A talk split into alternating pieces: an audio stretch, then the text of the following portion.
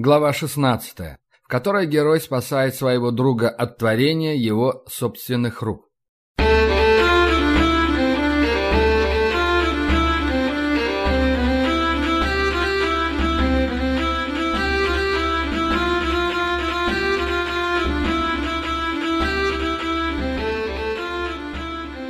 Ночь прошла спокойно, хоть мы оба отдежурили. Никакая нечисть в дом не лезла.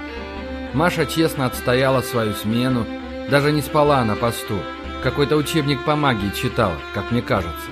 Покушение все же напугало ее. Это полезно. Пусть учится бояться.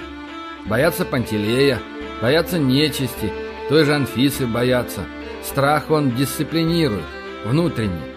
С утра я завел свою копейку с так и загруженным кузовом, посадил Машу справа, чтобы без присмотра не оставлять, и поехали мы к Бороде с Батыем на склад, пристани. Склад у них большой, добротный, из крепкого соснового бревна, при складе лавка.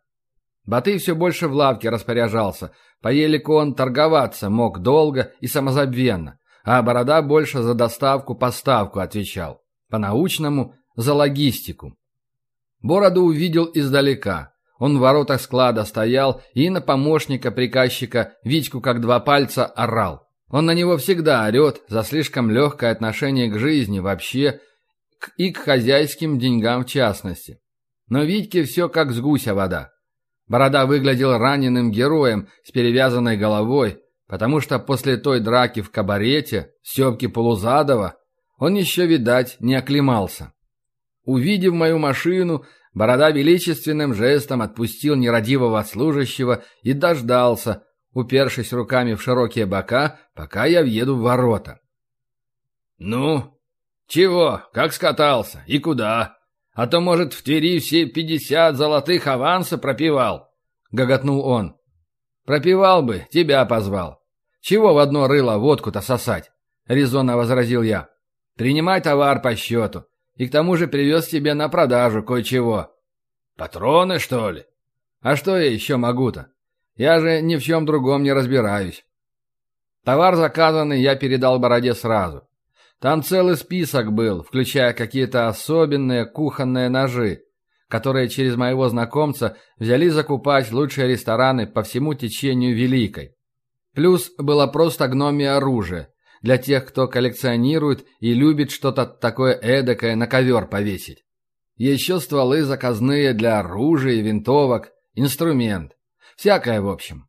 У меня было для него 400 патронов высокого качества, тех, что из моего пороха и капсулей делались. Борода их принял, хоть и чуть дешевле, чем я ожидал. Но все равно нормально. В общем, по моим скромным подсчетам, считая затраты, накладные, Потери на время хранения того же динамита у меня в подвале. Вся эта поездка туда и обратно принесла мне под 700 золотых. Очень, очень неплохо. Большие деньги на самом деле.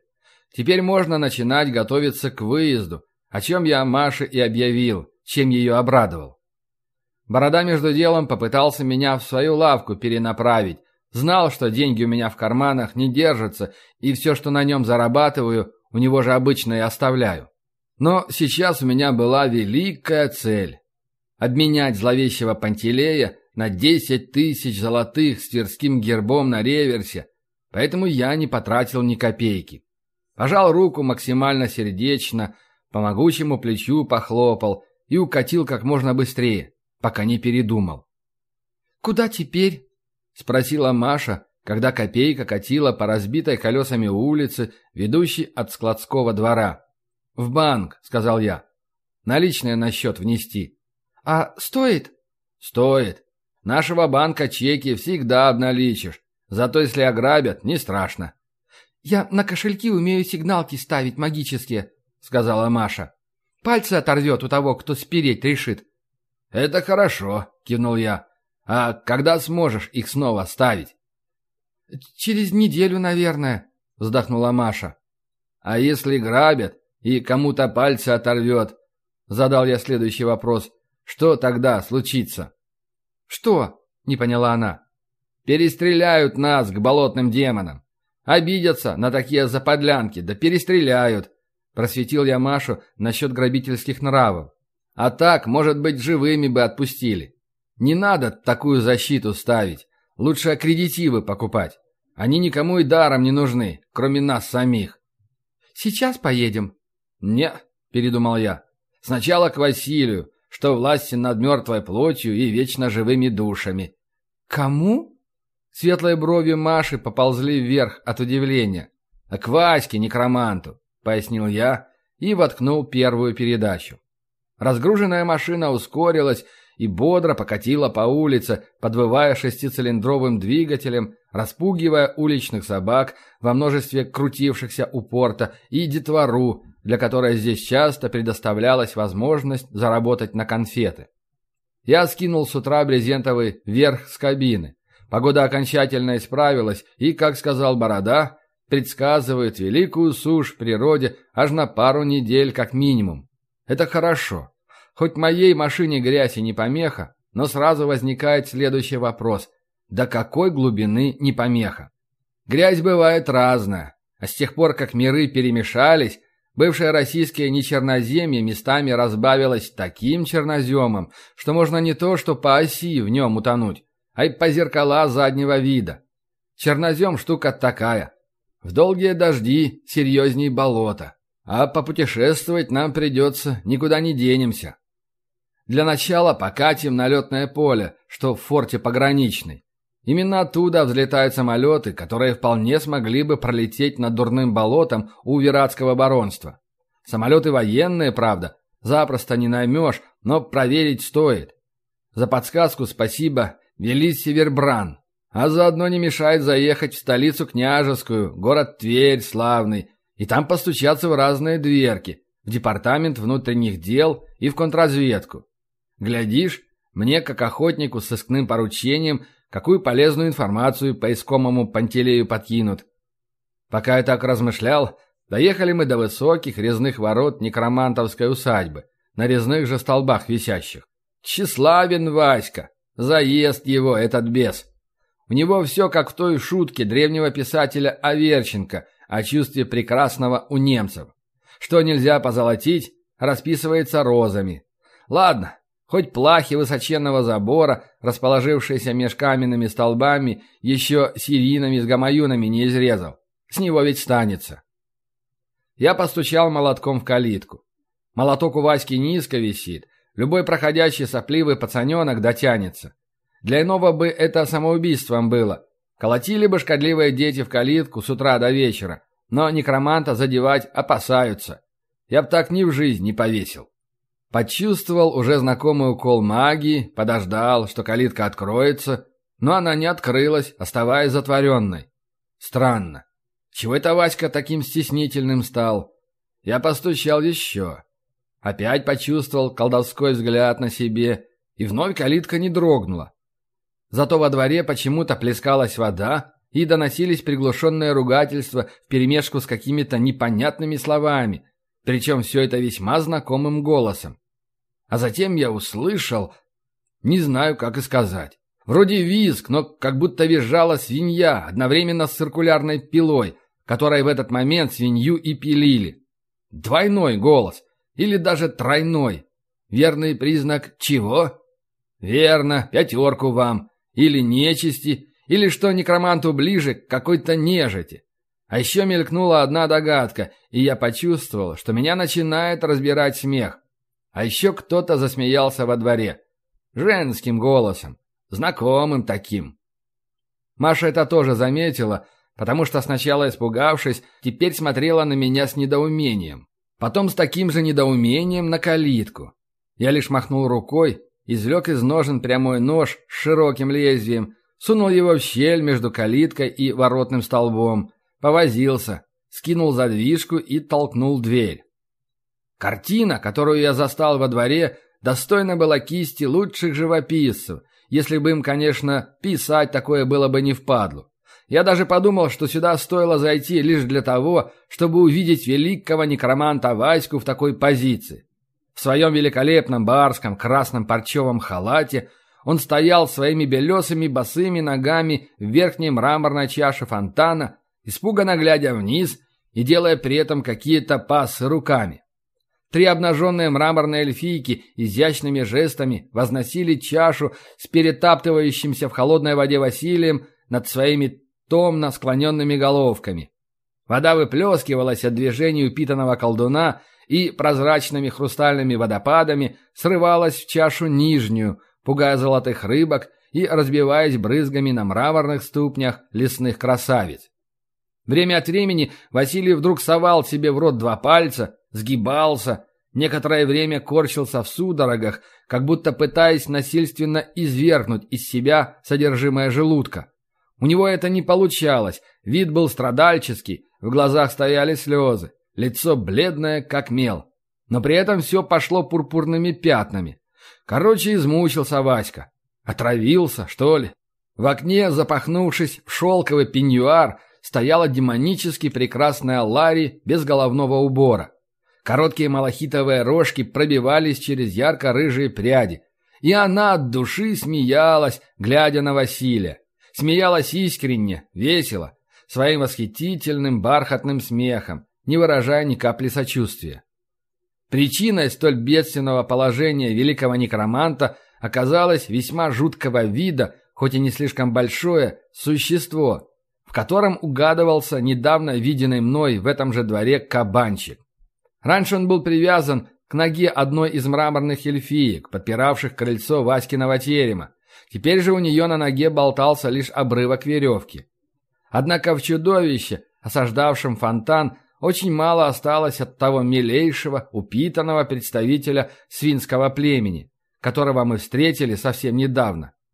Во-первых, у свиней не бывает таких пастей, почти до середины тела, а в этих пастях не бывает таких клыков. Во-вторых, не бывает настолько налитых кровью глаз, что они превратились в два горящих угля. И в-третьих, если свинья ведет себя так активно, это явный показатель того, что она живая. Если свинья мертвая, то она лежит тихо и готова к тому, что сейчас за нее примутся чуткие руки мясника, в нашем случае Петра Бревнова, который оного кабанчика Ваське презентовал, надеясь, что тот употребит его так, как кабанчиков употреблять подобает. Однако в жизни некромантовских свиней есть еще дополнительные опции. И этот свин стал достойным образцом свинской же нежити. А еще он был настолько изменен, что от него так перло следами магии, что становилось ясно. Кто-то долго и старательно превращал труп невинного животного в настоящее чудовище. И в этом занятии преуспел. И кто мог это сделать, сомнения не вызывало. Виновник сейчас стоял в ледяной воде на высоте почти двух метров от земли, страдал, ругался, пытался что-то выблевать, как-то поколдовать. Поколдовать не получалось тоже. Васька дрожал от холода, суетился, путался. Не привык он колдовать в таких экстремальных условиях, все больше в тиши лабораторной. Или в моргах, скажем, там еще тише. «Вася, что-то случилось?» Крикнул я ему от калитки с неискренней тревогой в голосе. Ко мне повернулись все трое. Демонесса в окне, колдун в фонтане и мертвая свинья под ним. Демонесса приветливо помахала ручкой, Васька сморщился так, будто у него зуб схватило. А кабанчик резво повернулся и бросился ко мне. Я решил судьбу не искушать, вступая с ним в единоборство, и ловко укрылся от него за калиткой. Раздался глухой удар в доски, послышались новые переливы смеха Ларри, а затем топот копыт вновь удалился. И я услышал удар уже в мраморное основание фонтана. Звук, как будто кто-то поскользнулся в воде, громкий плеск и взрыв ругательств высокого уровня нецензурности. И снова женский смех. Так, калитку лучше не соваться. Эта жертва новоявленного Мичурина может и сожрать, судя по всему. Поэтому я подпрыгнул, подтянулся, заскреб ботинками по доскам и через пару секунд уселся наверху забора. Рядом в доски вцепились две маленькие ладошки. Еще через несколько мгновений рядом со мной оказалась Маша.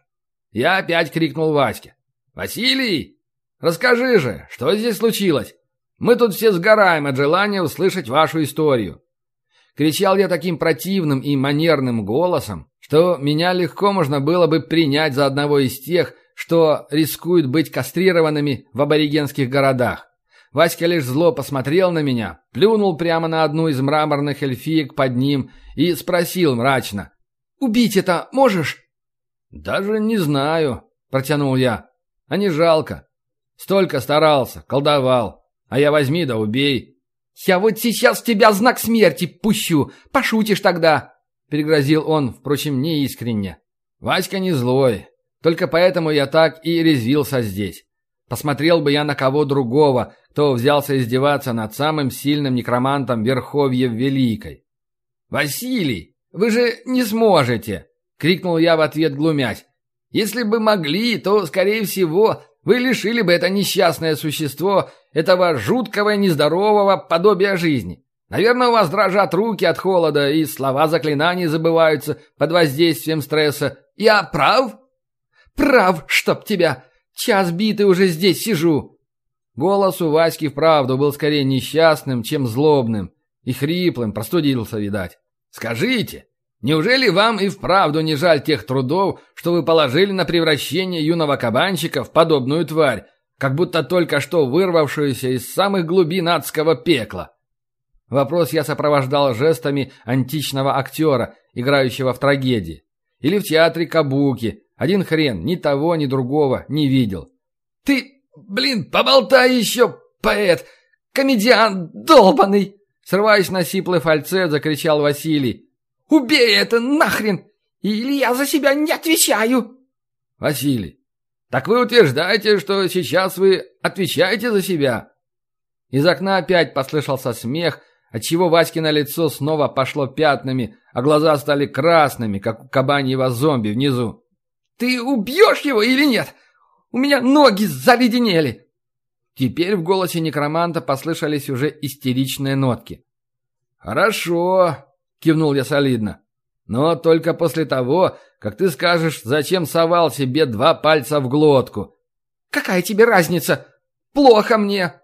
Он даже слегка подпрыгнул от возмущения, отчего вода обрушилась волной, заставив зловещего свинского мертвеца немного отскочить. «Ну, интересно все же. А что там у вас в кругу нарисовано? Вон там!» Указал я пальцем на расчерченный круг, где явно проводился зловещий ритуар по оживлению свина. «Вы в классике играть собирались? Со свинкой? Или на свинку?» Василий лишь злобно зарычал в ответ, не хуже чудовища своего производства. Я же расположился на заборе с максимально допустимым комфортом – всем своим видом выражая готовность выслушать рассказ Василия, каким бы длинным он ни был, хоть до утра. Но идиллию прервал кабаний зомби, вдруг резко атаковавший забор и ударивший в него с такой силой, что я свалился бы назад на улицу, не ухвати меня Маша за воротник куртки. «Ах ты, бля...» Осекся я, оглянувшись на девушку. «Тварь косая!» Я выхватил из кобуры сорок четвертый, откинул барабан, Высыпал из него патроны. Не хватало еще в свинью серебряной пулей залупить. Воткнул обратно три зажигательных, взвел курок, прицелился, постучал каблуком по забору. Заметавшийся было кабанчик замер, обернувшись на шум, и в ту же секунду я всадил ему пулю прямо между ушей. Грохнуло, ствол подкинуло, кабанчика сбило с ног. Из дыры в голове вырвалась струя пламени, как из зажигалки. Он опять завизжал многоголосо, и я выстрелил повторно. Раз и второй. На последнем выстреле череп свинского зомби разорвало, а шметки плоти разлетелись в стороны сочными шлепками, падая на землю. Все, финита. «Вылезай из ванночки! Хватит плескаться!» — крикнул я Василию, спрыгивая с забора во двор. «Наигрался уже!» Василий опять сморщился, Затем решил было слезть с мраморной раковины. Красный парчевый халат, надетый, как оказалось, на голое тело, распахнулся, попытавшись обнажить упитанные некромантовые прелести. Васька по бабье взвизнул и из фонтана не вылез.